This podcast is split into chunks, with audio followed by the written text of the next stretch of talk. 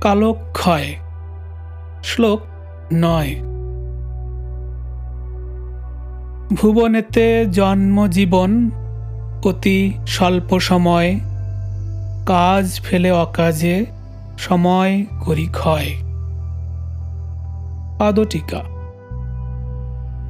পৃথিবীতে আমাদের জন্ম এবং জীবিতকাল মহাকালের হিসেবে খুবই নগণ্য সময়ের। এই সময় মহামূল্যবান।